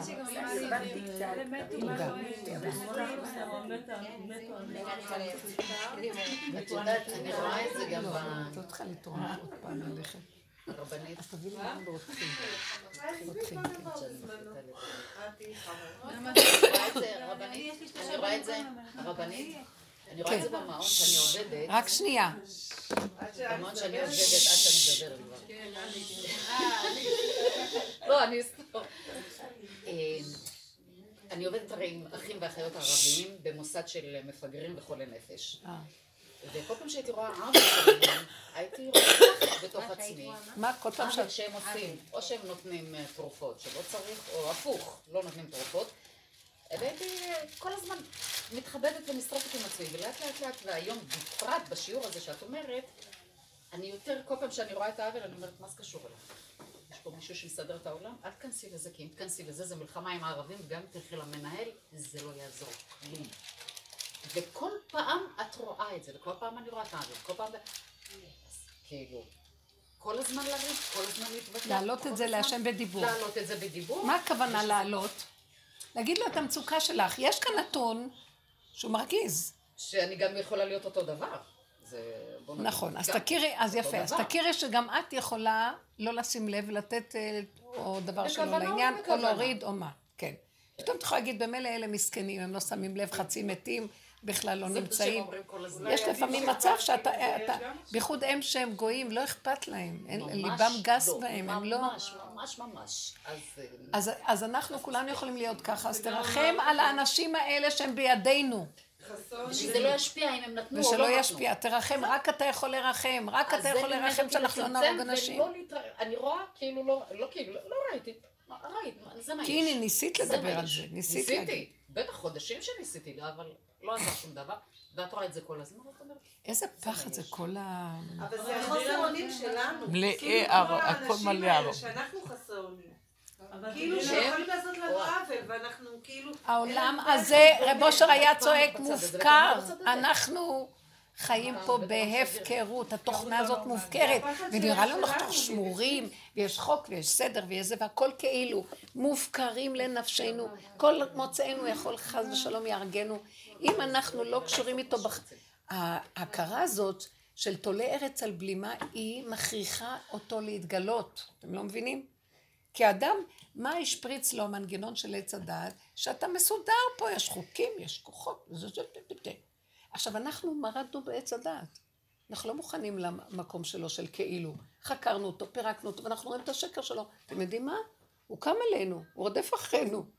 כן, הוא אומר, אה, אתם סוכנים פה, אתם סוכנים אה, סמויים, ואתם באים לפרק לי את התוכנית שלי פה של הכאילו? אז אנחנו בסכנה, אין לנו מי שיגן עלינו, רק הצעקה להשם. אני ראיתי שאני חשופה בזמן האחרון, ממש יש לי תחושת סכנה גדולה. כאילו, כל רגע יכול לקרות משהו, ואם השם תעזוב אותי, אני פה חשופה נורא. אל תסתר פניך ממני, הייתי נבהל. כי בתוכנית הרגילה לא מתפללים ככה, יש תחושה של ביטחון, הולך, מסודר, העולם, יש קופת חולים, יש ביטוח לאומי, אנחנו מסודרים. באמת את רואה כלום, הכל גניבה. איך נעלם הכסף כזה? בא, לקח, גנב, הלך. את לא יודעת איך זה קורה ככה ואיך זה... איך הוא צריך לקבל תרופה, הוא יכול לתת לו תרופה אחרת. הוא יכול להרוג אותו, ולא לא קורה מצבים שפתאום מישהו שמת ואת לא יודעת למה? בתוך כל המערכות האלה? זה נראה כאילו... עכשיו בבית חולים רגיל מתים כל הזמן. לא, סכנת מוות, ורק אתה יכול לשמוע, אין מישהו... אני סיפרה לי, היה אנחנו לנו, מופקרים, מופקרים. אנחנו, יש לנו מקרה ב- ש- ששיקלו את את הבת. היית, היית אני? הלכתי לניחום, לא, רק לניחום. מה, אני גם רוצה ללכת לניחום. כן, חייבת ברמות. ברמות? אנשים מקסימים. בקיצור, טוב שאני- היא עברה את המחלה בשלום, וכבר התחילו להכין מסיבת הודיה. והרופאים אמרו בעצמם, ב- מרמות. כן, נפטרה. הם אה, משפחות מאוד חשובות של רב אושר, זה- אפשר להבין את זה. חשובות, מה חשובות? עובדי השם. שמונה, שמונה יתומים נשארו. בקיצור, הרופאים בעצמם הודו שעשו טעות, פוצצו לה את ה- את הכבד, לא עלינו, שלא נהיה בידיים שלהם. אמן. היא סיפרה לי. וואי, אז מה, את היית, הנה, היא הייתה איתי. עשו לך חור בכבד. כן, והם אומרים את זה באמת? כן, כן. אז מה- הם עושים עכשיו? מה הם יעשו? מה יעשו? לא, אבל הם לא מגישים אותם תביעה או משהו? שלא שאלתי, לא היה נענים לי. הם בכלל לא האמינו שהיא תמות, היא כבר החלימה מהמחלה. הייתה לה את המחלה. כן. לימדו אותה. התחילו להכין מסיבת הודיה. בשבת מברכים. טוב, תקשיבו, אתם מבינים? אה, אה, אני בת לא רוצה תרחם. לדבר, איזה סכנה זה. לא, צריך להיזהר. אה, שולמית, להיזהר, ת- כי לא, יש- שולמית, תורידי את ה... שולמית, תורידי את ה... סליחה. בן אדם לא חי, הוא כל הזמן מקבל חיות. מה קורה לנו בצום? אנחנו רק צמים אה, יום אחד, אנחנו נהיים, הכוס מים מכניסה לנו חיות. כן, אנחנו לא ישנים, אנחנו נהיים משוגעים, ישנים קצת. כן. כל הזמן אנחנו בידיים של הקדוש ברוך הוא נכון. שמטעין אותנו. יפה, כל הזמן. נכון. רגע הסתרת פניך הייתי נבהל, זה התכוון דוד המלך. אני ח- ממש לחיות את הסכנה. מה זה להיות רגע בידיים של משהו ש... ולפעמים, אה, וואי וואי, לא רוצה לדבר. להוציא אותה. אסור לדבר, לבקש רק רחמים כל הזמן, ולהיות בקטן, וכי לא הילכתי בגדולות ובנפלאות ממני. העניין הזה של להישאר בקטנה ולבקש רחמים. לא להרים את הראש בגובה. אני אגיד. לך משהו מעודד על ה... פיל- הכל מעודד, הכל מעודד, זה לא שלילה או חיוב, זה נקודה. הייתה לי תפילה, ככה באיזה ארבע בבוקר, משהו על... כאילו, תראה לי את עצמך. יש לנו חלום כזה בסלון, שהוא נוף כזה גדול, שם אני מתבודדת בלילה. אז אה, כאילו, תראה לי את עצמך וזה. ואז כל השבוע אחרי, כל פעם שיצאתי מהבית, היה לי, אנחנו גרים ליד חברון, אז זה הרבה בטרמפים. כאילו, היה לי טרמפ בדיוק עד המקום. ועד המקום. הייתי צריכה ספה, התקשר איזה בן אדם, אמר לי, שומעת, יש איזה תורם לתושבי הגוש, תרם 100 ספות, את באה לקחת? כל השבוע היה כזה, אמרתי לעצמי, יופי. או, כנראה אני תפילה בדרך הנכונה. תראה את עצמך, זה מה ש... כאילו... אז עכשיו אל תשבי על זה קבע. לא, תשבי בספה, תשבי בספה. נכון, אל תשבי טוב בספה. כאילו, אבל, אבל זה מצופף את הזמן בין, ה, בין ה... זה, כאילו, בכל דבר, זה מצופף הזמן. הפלטה בשבת, פתאום ראיתי שהיא היא מקצרת, כאילו, בש... ממש סמוך לשבת. ואפילו לא נכנסתי לצער, כאילו, טוב, רגע, השכנים למטה, כאילו, שתי דקות, כאילו, כבר העבירו לי את הפלטה. כאילו, זה- יפה. את רואה את כאילו הסמיכות. לא היה... בדרך כלל יש את ה... הפרד- הפרדה בין לבין. וה- כן, כאילו שאת- זה היה ככה מצופף כזה. איזה יופי. אני, אני איתך קרוב. כי קרוב אליך הדבר מאוד. הלוואי. אז יש הכל. יש ככה ויש ככה. אם אנחנו חיים בקטנות, הוא יכול להביא אותנו למקום הזה, שהוא איתנו כל הזמן. כי רק ככה הוא מתגלה, אנחנו נותנים לו להתגלות. הוא לא נותן לנו להיות קרוב לשום דבר, רק אליו. בדיוק, הוא גם שומר עלינו, אל תתרחבו בגדול. תתרחבו בגדול, אה, גם אני מפחדת, מסתיר פנים, יש הסתרת פנים מאוד גדולה עכשיו. וואי, פחד פחדים. אני קיבלתי סטירה גדולה עכשיו. אני חזרתי מארצות הברית, לא, לא הייתי פה, כי um, הלכתי לראות את אימא שלי, שאני לא רואה לעיתים קרובות, וזה היה משהו דומה לאורנה, שזה מישהו שאני בכוונה מתרחקת ממנה, כי היא לא הייתה, היא קצת לא בסדר בראש, היא הייתה מאוד, איך אומרים? אל- אלימה? כן, אימא, כן. ועכשיו היא מבוגרת, זקנה וזה, אבל באתי עם עתירה אחת, אני ביחסים טובים איתה בטלפון פעם בשבוע, משהו כזה, מה שלומך, הכל בסדר, בטלפון הכל בסדר, היא מאוד בעצם, בגיל עכשיו היא נחמדה, בטלפון היא נחמדה, אבל היא שומרת גם מרחק, אבל אני גם מכבדת אותה. אבל באתי עם המטרה, כי הכספים שלי נגמרו מה... קיבלתי כספים ל... אה, בשביל הילדים שלי מה... מהבעל הקודם, וזה נגמר. אז אני יודעת, לאימא שלי, האבא שנפטר, השאיר ממש הרבה כסף בחשבון לכל הילדים. אז אמרתי, טוב, אז אני יודעת שהיא חיה מאוד טוב. והיא יכולה לעזור. והיא תמיד אומרת בטלפון, היא נותנת רמזים שאולי היא יכולה לעזור. אבל היא לא ממש נותנת, זה רק רמזים. אז חשבתי, טוב, אני, יש לי סיבה לבוא, ודדה. אז אני מגיעה, זה בלוס אנג'לס, ואני הולכת לבית כנסת איתה, ואני הולכת איתה לחברים, ואני אני כל הזמן משתדלת, כמו שאת אומרת, טוב, זה משפחה, זה הזמן, זה תקופה, היא תעזור לי, אני גם אהיה איתה ביחסים טובים, זה יהיה טוב, כי לא היה לנו התחלה טובה בהתחלה, ב... אבל עכשיו בסוף החיים זה יהיה, אני, היה לי סיפור בראש, זה שזה יהיה נסדר, מעגל. נסדר את נסדר, היא הכל. תיתן לי כסף, ואני אטפל וניתן לה אהבה. כן, זהו. show me the money. זה נאיביות חיובית. נאיביות חיובית.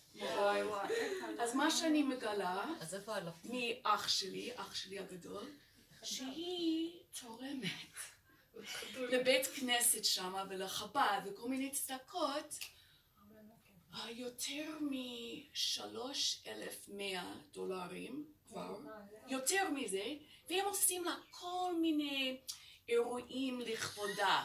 הם עושים לה, אה, היא תרמה לאיזה בית ספר בארץ, עשו ממנה סרט שכל אחד מהתלמידות באה בסרט ואומרת, "אה, תודה גברת ואנק, אנחנו מאוד מעריכים וזה. אז מכל מקום, איזה אימא שלך, איזה אימא. אז אני חושבת, אבל היא נותנת את הכסף שלי, זה הכסף שלי, שלי, שהיא תורמת לכל מקום. וברגע שביקשתי ממנה, אני אמרתי, טוב, אני כל הזמן בשכירות, אולי נקנה משהו, אולי תתני לי איזה סכום, ואז אני יכולה משכנתה וזה. לא, אני לא עשירה, היא אומרת לי. אני לא, אני לא אישה עשירה, אני לא, לא יכולה לתת כזה. אז אני, אז אמרתי, טוב, אז בכל אופן אולי משהו כזה. לא, אין לי. אז אני, שבוע, אני שבועיים הייתי שם, ואני אני כל לאט לאט הכעס שלי, אני התחלתי כזה בחיוביות, ובסוף, אני, היו לי מחשבות, אני כל הזמן אומרת, כי אנשים היו אומרים לי, טוב, היא שהיא מבוגרת, היא לא תחיה עוד הרבה, אז אמרתי, לא, עד 120, שהיא תחיה עד 120, היא התחלתי ל- היא רוצה שיהיה לה טוב, וזה, אבל כבר בסוף השבועיים הזה, יש לי את המחשבות. שכבר תמות. אוקיי, כמה זמן, אני, אני כבר רוצה לחנוק, אותה. אז יש, ואני גם נבהלת מהמחשבות שלי, גם. אני כאילו בסרט של האישה הזקנה עם כל הכסף.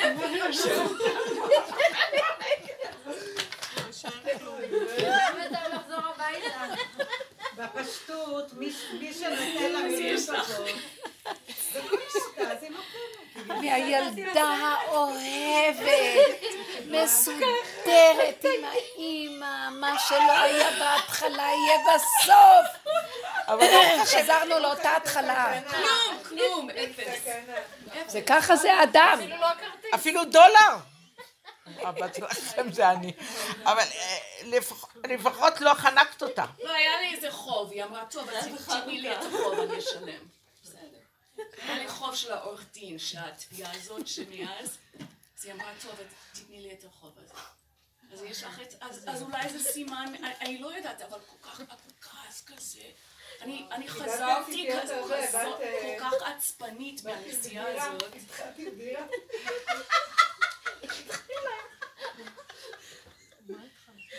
אולי כמו שאת אומרת, אז הייתי יותר מדי תלויה בה. היה לי כזה ביטחון. טוב, יש לה כסף, היא בטח תיתן לי. זה נורא קשה, החיים פה הם לא פשוטים בכלל. המזימה שהשם עשה פה היא קשה. תלה את הכסף הזה עלינו, וגמר לנו את החיים. הרב אושר אמר שכשיבוא משיח, הכסף יתגלגל ברחובות, ואנשים יתביישו אני לענות. נותנת לו כל אחד. בינתיים זה לא ככה. זה עוד לא קורה, זה עוד לא קורה, נעמי. גלגל הזאת. צריך למצוא איזה טריק אולי. איך שהיא תתרום לך, כי היא תחשוב שאת איזה ארגון של משהו טוב. כן, תבני איזה, תעשי איזה משהו. יש לי בית ספר פתאום בארץ. תסריטי את כולם. פה. לא, כל אחד יבוא עם זה, בלי עין, בלי רגל, נשים כאן רטייה, פה נשים איזה גבס, ותגידי שאת מטפלת בנשים במצוקה. ונשים מוכות. למה זה נשמע טוב? לא, זה עולם. הם קונים אותה עם החנפנות, אומרים לה מילים טובות. תקשיבו, זה קשה פה החיים, כי אנחנו חיים בתודעה הזאת של עץ הדת, ואני לא מצאתי לה שום תקנה, רק לשכוח ממנה, כי היא מכאיבה בצורה נוראית. לא לצפות. אני לא, אני הבנתי את רבו אשר מה זה שנעלם לו המזוודה סגר מהר את המוח, כי הכאבים מזעזעים. אין ולא היה. לא היה ולא נברא. אין לי חוב, אין לי כלום, לא יודע. חי את הרגע. כל תודעת המוח פתוחה עם הכסף והיא משגעת את הבני אדם. שיגע אותי. הייתי שבועיים, אני לא. אני הייתי כמו... כל דבר ניסיתי. לא. לא, זה שיגעון לגמרי. התלות הזאת, המסכנות, החניפות, כמה אנרגיה על הטיסה. ללוס אנג'ל כל כך כמה שאנחנו ארוכה. יותר מצפים, אנחנו מקבלים יותר. החנפנות, החנפנות. אני ואמילי הכרנו. אבא זה אני. מה לעשות? תגידו, אני, אני לא יודעת, אני לא, אני, אני, יש לי מפחד שיפתח לי זה, כי אני מרגישה את הכאבים שלך. זה כאבים. זה לא תקיעות. אז עכשיו אה, לא היה ולא נברא. באותו רגע אין לי אימא, אין כסף. אין לי, גם, גם החובות שיש לי וגם כל הצורה שיש לי. הכל צריך להיות קטן וכאן ועכשיו בנשימה ולמסור לו את החיים האלה. למסור לו את הכאב ואת המצוקה, כי אי אפשר להכיל אותה. אי אפשר להכיל. להישאר בלי מצוקה, כי זה לא להישאר בלי כסף. מה שהמוח מפרש לי על המצוקה שהכסף עושה. אז אני שוחטת את הנתון הקודם, את המחשבה על מה? על הכסף, על האימא, על ה... אז לסגור, לסגור, לסגור, לסגור, לסגור, לגזור. אני לא יכולה. אפשר להכיל. לא יכולה, הקיומיות פה היא שקרית. תקשיבו רגע, לא צריכים כל כך הרבה כדי להתקיים פה, אנחנו מתבלבלים מהעולם. צורת הבתים וצורת החיים וצורת השכל של אחד ועוד אחד שווה ואת חייבת ומיסים ועניינים. לא חייבת כל זה כדי לחיות. כדי לחיות ולהתקיים? לא, כי הבני אדם רוצים את מה שהם רוצים. אז, אז הרצון של עץ הדת וה, וההסבר שאנחנו נותנים והפרשנות יוצר את הכאבים האלה. אז עכשיו, יש אפשרות אחרת, לסדר את זה מילא, אם זה היה זורם לי, למה? תוכנית טובה כשיש כסף, אבל כשאין. אז למה שיהיה לי כאבים מזה? אני חייבת לפרק את התודעה, כי היא לא, היא תפרק אותי, אם לא, היא תפרק אותי. והרחמנות על הנפש היא מזעזעת. ומעניין, אני רוצה להגיד לכם, אני לא יודעת למה, כמו שאמרת לכם שיש תודעה חדשה, כמו שאמרתי שרב אריה לוין זה את. אין הוא ואני והם, אין. יש גם מתחילה להיות שפה חדשה. הדיבורים האלה הם מוגבלים, אתם יודעים? אני, אתה, הוא, הם. יהיה דיבור אחר אני פעם. היה לי איזה מין חיזיון כזה בנפש, לא זוכרת מה זה היה, ראיתי את רב אושר שוכב, זקן. כזה שוכב חצי כזה, הוא מדבר איתי. והוא אומר לי, היו לי כמה חזיונות כזה שלו פעם עם הגנגסטר הזה. אה, אני את במילה אחת. אני לא יודעת איזה מילה זאת הייתה. הוא יכול היה לדבר את השפה הזאת, שאני את זה מילה אחת. ואני לא מצאתי את המילה הזאת בשפה שלנו. הוא גם, לפעמים הייתי נכנסת אליו, הוא היה מדבר שפה אחרת. אתם יודעים שהוא היה מדבר... הוא היה מדבר אה, שפה, שאני לא הבנתי, אבל הייתי צוחקת. כאלה מין אה, הברות כאלה, ג'יבריש כזה, מה הוא. מתכוון? לא יודעת מה הוא התכוון, הוא דיבר, שפה שלמה הוא דיבר איתי. משפטים שלמים. והיא אינה ברורה השפה הזאת. עכשיו, זו שפה חדשה שהולכת להיות. זה לא השפה של עץ הדת. כסף מביא זה. אם יש לי סך כזה, אני אסדר. אימא שייכת לי. אבא שייך. זה משהו שמתפרק הכל. ואז יש, זה מה שדיברנו על השירות של קדושה. שמגיעים לכלי הקטן הזה, שכל רגע הוא מתפרק והוא קטן והוא מתחדש ועוד פעם, ואין לו אחיזה, השירות שם היא לא נורמלית. היא לא מהטבע. אני אומרת לכם, יש מקום שנהיים עשירים, וזה לא בכלל מהמקום שאנחנו מחפשים את העשירות. שמה, לנו לא נקבל שם עשירות. לנו סגרו את המקום הזה, זהו. זה לא יעזור לנו, חבל לנו לחפש שם, לחטט שם. זה לא הליין שלנו, זה לא הליין הזה, אין קו כזה. אנחנו צריכים לחפש נתיב. המקום הזה של הרגע הזה, ואיך שזה ככה, שם יש עשירות. שם יכולה להיות עשירות. אני הלכתי בבוקר ואמרתי, אסור שיהיה לי מצוקה מזה שחסר לי. אם יש לי צורך בדבר, ואני אומרת אותו כי אין אפשרות אחרת, זה יגיע, חייב להגיע. צריך שאין אפשרות. אבל אסור שיהיה לי עוד אפשרות במוח, ושאני אבקר את עצמי ויש פה אותו, אה, כן, בטח, תגידי עד מחר. אסור שזה יקרה המחשבה הזאת. זה תודה אחרת, וצריך להיות מאוד צמוד לקטן ולאיך שזה ככה, ולא לתת לתודעה של הרמת הראש לפעול. שם יש עשירות. איפה שנוגעים נהיה הזהב. יש כזה דבר, כן. אני יודעת, בנפשי אני יודעת שיש כזה דבר. כן, רב אושר איזה בחורה באה אליו ואמרה שאין לה כסף. פתאום הגיע מישהו עם מזוודה, הוא נתן לו מזוודה, הוא לקח את המזוודה ונתן לה. סיפור כזה בגרוז'יס.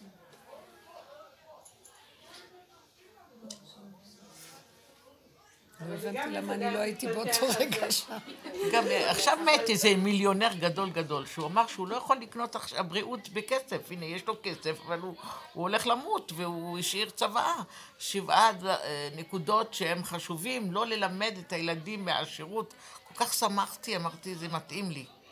ולא, לת... כאילו, לא לסמוך על השירות וזה, כאילו זה לא נותן, זה לא מה ש... כאילו, מה שיש לך בארנק, אף אחד לא יודע אם זה 300 דולר או 300 מיליון.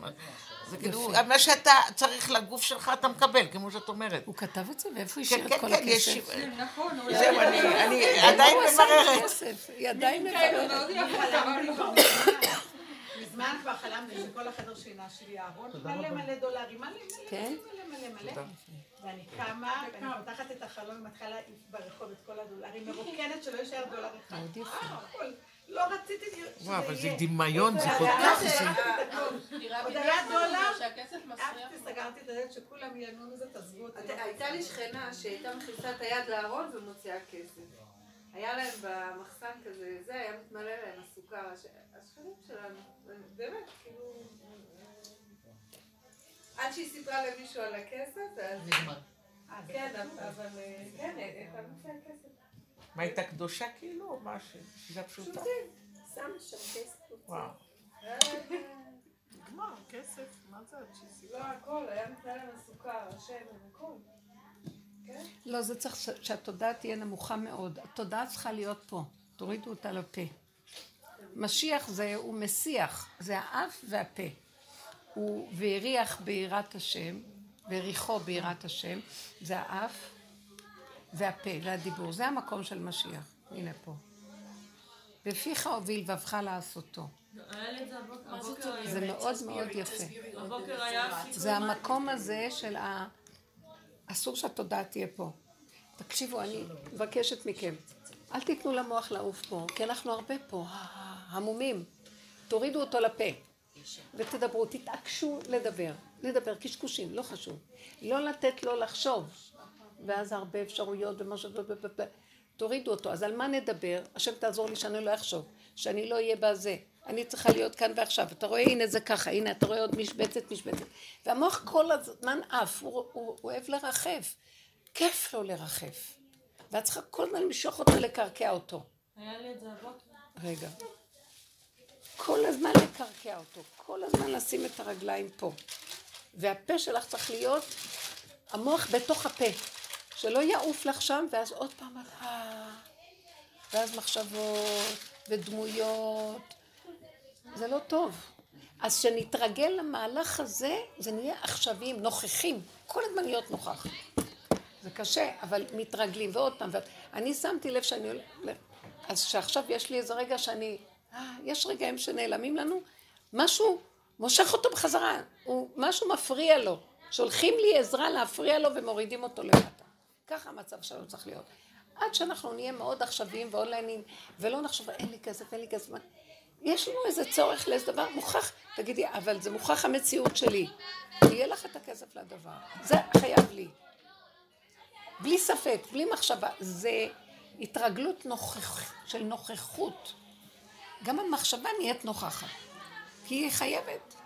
זה טוב. והדמויות, זה, זה, זה, הראו לי, נגיד היה לי עם השכנה, משהו כאילו איזה דיאלוג, שלא היה ולא נברא, כאילו אני המצאתי אותו. אז אמרתי, תגיד, כאילו פתאום היה לי כזה מחשבה, כאילו, זה לא השכנה, זה המבקר שלך, כאילו את הלבשת אותו, זה, על זה מאוד, הזו. יותר מדי, יותר מדי, כבר אל תדברו על דמויות, זה- חבל לכם על הזמן, לפרק, לפרק, לחזור לכאן ועכשיו תאכלו, תשתו, תשנו, תקומו, זה תלכו, תופס. הרבה זמן. זה גומר זה לבן נורא, אדם. זה נורא. הבוקר בשמונה, לא. והיה לי סדר יום, הייתי צריכה להגיע, להגיע לאיזו פגישה. לא, אין סיכוי שאני איזה. אמרתי, למה תפתחי את הפה, אולי יקרה משהו, אולי... בשמונה, שלושים וחמש היינו באוטו, בדרך, הכל היה בסדר, זה היה... להלביש אותם בסנדוויצ'ים והכל, הכל בדקה התשעים. ו- ואז אני אומרת, רגע, רבע לתשע, איך אני אגיע בתשע וחצי לרוממה, מה יהיה? מחשבה ברורה, יהיה בסדר, תגיעי בזמן. אין פקקים, ביום ראשון אין פקקים, סליחה, אין פקקים. לא לתת למוח להשתהות פה עם הספק. והשאלות, והעניינים. וואי, כמה זה חשוב. שימו לב, תתחילו להיכנס לתודעה חדשה, שאין אפשרות אחרת, רק איך שזה ככה. אם קמתי עכשיו ואני צריכה ללכת ולהגיע בשעה הזאת, אז זה יהיה, וזהו. אני לא יודע איך זה יהיה. נקודה. שלום. עוד פעם, עוד פעם. אפילו אם התאחרת, זה לא חשוב. לא לתת לחרדה הזאת ולביקורת העצמית, כן, בטח, אז למה קמת מאוחר? אז למה עשית? ככה וזהו, ככה וזהו. זה ממש משהו חדש. איך? היצר הרע זה הספק. הספק הזה, וההתרחבות, והאפשרויות, האפשרויות, ריבוי, זה רשות הרבים. אנחנו צריכים, עכשיו זה רשות היחיד. ואז שאנחנו, שמה זה יחידו של עולם, את מתחברת אליו. זה רק ככה, ואין אפשרות אחרת. זה הפחד, כל יום יש לי את הפחד, איך אני אגיע לעבודה עם הגב תפסיקי, שלי. תפסיקי עם לא, הגב הזה. השם לוקח אותי והכל בסדר. פחד זה, זה החולי הזה ששוכב במוח. כאילו, מה יש לפחד? מה יש לנו? הוא מכריח את הישות שלו עלינו. כי הוא חי מזה, הוא חי מה, מהפחד. אני חשבתי פתאום, אה, סיפרו לי היום על מישהי, ניגשתי אליי מישהי, הייתי במתנ"ס רומם עליה משהו. ניגשתי אליי מישהי, את זוכרת אותי? אמרתי לה לא. קיצור, מישהי שפעם הבאתי לה אוכל. אמרתי, תקשיבי, האישה שהבאת לה אוכל היא מאוד מאוד חולה עכשיו. והיא כל הזמן, חוש... היא כל הזמן אומרת לי שאני חייבת, שהיא חייבת להחזיר לך את הקופסאות אה, של האוכל שהיא נתנה לה. אמרתי לה, תגידי, היא משוגעת? כאילו, תגידי לה ש... כאילו, שתתחיל לחשוב טוב, היא, עסוקה, האכילה העצמית מה השני יחשוב לו? מה אני אחשוב? לא, אל נכון. תגידו לאחרים איך לחשוב. מה אני אעשה לך? היא כנראה רוצה לראות אותך. כן, לא להיכנס זה בה. הסיבה לראות אותך. בשניות זה נהיה. שלא נדע. בשניות נהיה. וואי, זה קשה. החיזבאללה. אנחנו יושבים עם בני הבית, ואת רואה משהו, את רוצה, את מבקרת איזה נקודה לאחד מהילדים, אחד מה... בשניות התרחבת. מה זה קשור אלייך? מה את רוצה מהם? מה את רוצה? זה לחזור, לחזור, לצמצם, להישאר כאן ועכשיו. הלכו שלום, באו שלום. זה כבר לא איפוק, זה סכנה. אני נגיד עם בעלי... בדיוק. לא נגמרה עבודה. אני כאילו לא אין לי יכולת לעשות עבודה. אני מתחילה להיות מצחיקה. כאילו, לא מה אכפת לי, שיגיד מה שהוא רוצה. ואז אני אומרת איזה בדיחה, כאילו, איזה שטות, כאילו. זה כבר לא עבודה, אין לנו כוח אפילו לעשות עבודה. פעם היינו עושים המון עבודות. כי אם עכשיו אני אתחיל לעשות עבודה, אז אני עושה עבודה, נהיה שניים. זה כבר רק הדבר והנקודה. אין לנו כוח לעשות שום עבודה. כבר אין לנו כוח. לא, לא לא, הגענו זה לתשישות, וגם הדבר הזה הגיע לתשישות. המנגנון גם מותש, ואין לו כוח, ואני לא צריכה להחיות אותו. אז לא וזהו. עכשיו, את צריכה משהו, תתעקשי איתו, תגידי, זה חייב המציאות שלי. עכשיו תזרקי את זה מהמוח, שלום, תלכי לדרכך. אל תחכי מתי הוא יבוא. כי גם זה גם לא קיים. שם הבא ריגוד ונהיה טוב. אנחנו חייבים להתחדש עכשיו לכיוון חדש. יורד עכשיו אור חדש. זהו, תודה חדשה יורדת. והתודה של אחד ועוד אחד, והרחבות וכל הדבר הזה כבר לא פועל. לא טוב לנו. לנו אז לא. במצב שלי להכיל את זה, ככה זה בסדר. ככה זה בסדר. אמא לא הייתה, לא חסר לי כלום, הכל בסדר. מה שאני צריכה לקבל, אני אקבל העניין שלי וזהו. מה שאת צריכה... תגידי על. הכסף נניח. ככה זה בסדר, לא היה... לא קיבלתי כי לא היה מגיע לי, ובסדר איך שזה ככה, זה יסתדר בצורה אחרת, ולא יחסר דבר.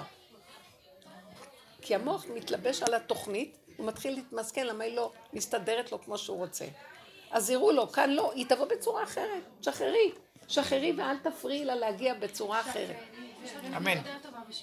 אנחנו, המוח הכפייתי הזה יודע, רק ככה היא צריכה לבוא, אימא שלי צריכה לתת לי, לא נתנה לי. כמה כאבים יושבים על זה אחר כך, שבועות כדי לשחרר את התוכנית. והיו רציחות בגלל זה, בין אחים. לא, לא עלינו. ממש. לא לא עלינו. אבל אחריהם אני לא יודעת. פחד פחדים, פחד פחדים, השם ישמור עלינו. אמן. ויעיר לנו, ורק כל הזמן להחזיק בו. היחידה זה הוא, הגבוליות שלי, הפחד שאני אעשה את זה. אז מחזירה אותי ליחידה ואני אומרת, למה תחזיק אותי? כי בשנייה שאם אני הולכת בהתרחבות בתודעה הזאת, אני מסוכנת וסכנת עולם לכולם. תרחם עליי, בבקשה, אבא, אני שלך, שמור עליי. תחזרו לדבר הזה עוד פעם, עוד פעם. תורידי את, את, את המחשבה לפה ותדברו. עוד פעם ועוד פעם ועוד פעם ועוד פעם. יש כאלה, ועוד פעם תתחילו ועוד פעם, אפילו על שטויות, רק לפתוח את הפה ולדבר. כי אנחנו המומים עם המחשבות, והן עפות לנו המחשבות. אבל כאילו שמגיע. עצבים, מה עושים? כאילו, נגיד עם ילד... אז תדברי, תדברי לשם. העצבים גומרים עליי. תגידי, תתוודי כמו פסיכולוג. תדברי לפסיכולוג שלך. העצבים גומרים עליי, זה שקר, רוצים להרחיב אותי, הדמות עכשיו מרגיזה אותי. כאילו הוא מציאות ואני מציאות. זה שקר, אני לא רוצה להתרחב, אין דמות, אין ילד, אין אני, אין אף אחד. ריבונו שם תרחם עליי. יכול להיות שאת יכולה להגיד, עכשיו אני אהרוג אותו, אני... אזה-" תגידי את האמת שלך, אז תגידי, אבל זה רק המוח שלי אומר לי, מהרוג את... תספרי לו את כל הסיפור. שחררי את זה מהמוח על ידי, תוציאי את הפסולת החוצה. אם לא, זה נשאר תקוע פה ואוכל את השכל, את הפסולת שלו. אז לדבר, להוציא, לפרק. בבקש רחמים, תעזור לי, תהיה איתי. אני תקוע פה, התוכנית הזאת תקועה. למה אנחנו כועסים על מי שלא רוצה לעשות מה שאנחנו? כי אנחנו לא יכולים לסבול שינגדו אותנו. יש כוח של שליטה בפנים. זה, זה, זה נורא ואיום. אני רואה שזה הגבוליות שלי לא יכולה לסבול. אני שמתי לב שיש לי גבוליות של מלכות, שהיא לא יכולה שלא ייתנו לה את מה שהיא עושה. זה כבר לא בגלל העולם, בגלל שאיך זה שאוטיזם כזה, איך זה שלא יסתדר לי הכל. זה משהו אוטיסט, ועכשיו אני מקבלת אותו ואני כפייתי, אוהבת אותו. כפייתי. לא, זה לא כפייתי, זה גבולי אמיתי. הוא תינוק שלא יודע שיש עולם ורק הוא בעולמו חי וקיים. ואז אני רואה שהמקום הזה מצוין, אני כבר לא שופטת את זה, לא דנה את זה, ואני אומרת לו, אתה רואה את התינוק הזה? אז אתה חייב לסדר אותו.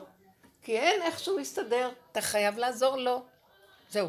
אני כבר הגעתי להשלמה לגמרי, פעם הייתי עובדת, כי הייתי יודעת שזה ה... הפגם שלי התרחב מתרבות הרחבות, ואז כפייתיות וכל זה. הגבוליות הזאת לאחרונה עושה לי שאני מאוד מקבלת את עצמי, ואני מבינה אותה. ואני גם, כמו שאת אומרת, אני אהרוג אותו. אה, בסדר שאת רוצה להרוג אותו. אני הכל מבינה, אין לי שיפוטיות על זה, אין לי... לאחרונה נגמרה לי עבודה, אני רק רוצה לחבק את התינוק, ואז אני אומרת להשם, אתה חייב לסדר אותי. אני תינוק במדבר הזה ולא עושים את מה שאני רוצה. אז רק אתה יכול לעזור לי. אז הוא, הוא יספק לי שהדברים יעשו, כי הוא יודע שזאת האמת שלי, וזהו. לכו על הקצה הזה. בתנאי שאתם באמת חיים את הקצה. כי כבר נמאס לי לעשות עבודה. כמה עשיתי עבודה ומופיע לי עוד פעם הכעס שלי על אותו בן אדם. ואז אמרתי לו, כי הוא סותר את התינוק שלי. והתינוק שלי לא יכול לסבול יותר שסותרים אותו, ואין לו כוח כבר לעשות עבודה, אין עבודה כבר. תינוק יש לו מוח? ממש אני מרגישה את זה. ואז אני אומרת, שערי שם, תאהבי את זה שם, אל תבקרי, אל תעשי עבודה, ורק תודי שזה זה, אבל אתה חייב להתגלות פה. אם לא, כל מוצא נהיה לי, אמרתי, אני לא מוגן. זה לא מה, אני כבר לא יכולה להגיד לעצמי, את רחבה, את רוצה שייתנו לך, את לא, אני לא יכולה אחרת. אז תסדר אתה את זה במקום שהם יסדרו, כי הם לא מסדרים לי. משהו ילדותי, תינוקי, והכי אמיתי שיש בעולם. ילד קטן שהוא צועק להשם את הצרכים שלו, שלנו זה נראה מה... הוא יקבל את הכל עד אליו הכל. אני רוצה להגיע לאמת הזאת ורק להיות תלויה בו, וגמרנו, ולא לעשות עבודות, ולא להגיד לא, אבל זה לא רמה, צריכה להתחשב. נגמרה התודעה הזו. הבנתם מה אני מדברת? זאת תודעה חדשה שהולכת להיות. למעני, למעני אעשה. וזה הייתי הגילוי של בעבודה השם. ואחת אה, הביאה ילד קטן, קטן, עוד לא בן שלוש, והיא התחילה לשיר לו, אה, אה, איי איי איי שבס, שבס קוידש, נוח המול שבס. והילד, אז היא אומרת לו, כן, אז הוא אומר, לא. אחר כך אני מתחילה לשיר, איי איי איי נחום, קוראים לו נחום. איזה מותק נחום. אז שואלים אותו, אז הוא אומר, מה זה חמוד. אז כל הזמן שרנו לו את זה מותק, כן, כן, כן. זהו, לא רוצה שבס, הוא רוצה נחום מותק. איזה מותק. וואו, חמוד. זה סיפור יפה. איזה מותק חמוד כזה, נחום הזה מצא חן בעיניי. כן. איזה הוא לא מותק. רוצה לשמוע עכשיו שבס קוידש. כן, זה נושא גבוה מדי. הוא יודע שנחום, וזהו. זה יפה, זה חמוד מאוד. את רואה? זה ככה, כן. את שומעת? מתוקה. ילד קטן, הרבנית שלנו, כאילו מתוק, הוא ילד קטן של בורא עולם, ורק אני והוא. וזהו, אתה חייב לשמור עליי, כי אני לא מוגנת פה, רק אתה יכול לעזור לי. אם יש לי צורך, זה מציק לי, תיתן לי. עכשיו זה, אחרי רגע, התינוק שותק. הולך, אם יש לי צורך חזק, אני אגיד את זה עוד. אני לא יודעת מה יהיה, אבל קודם כל נרגעתי. ואנשים ירדו לי מהראש. ואני לא מוכנה אחד ועוד אחד שווה. הצער של המצוקות שיש פה מה... מהמחשבות האלה. הלוואי, חבר'ה, אנחנו צריכים לעלות על גל חדש, ששם יש ישועה עכשיו. אין לנו ישועה במקום אחר. אז צריך להיות פשוטים, פשוטים.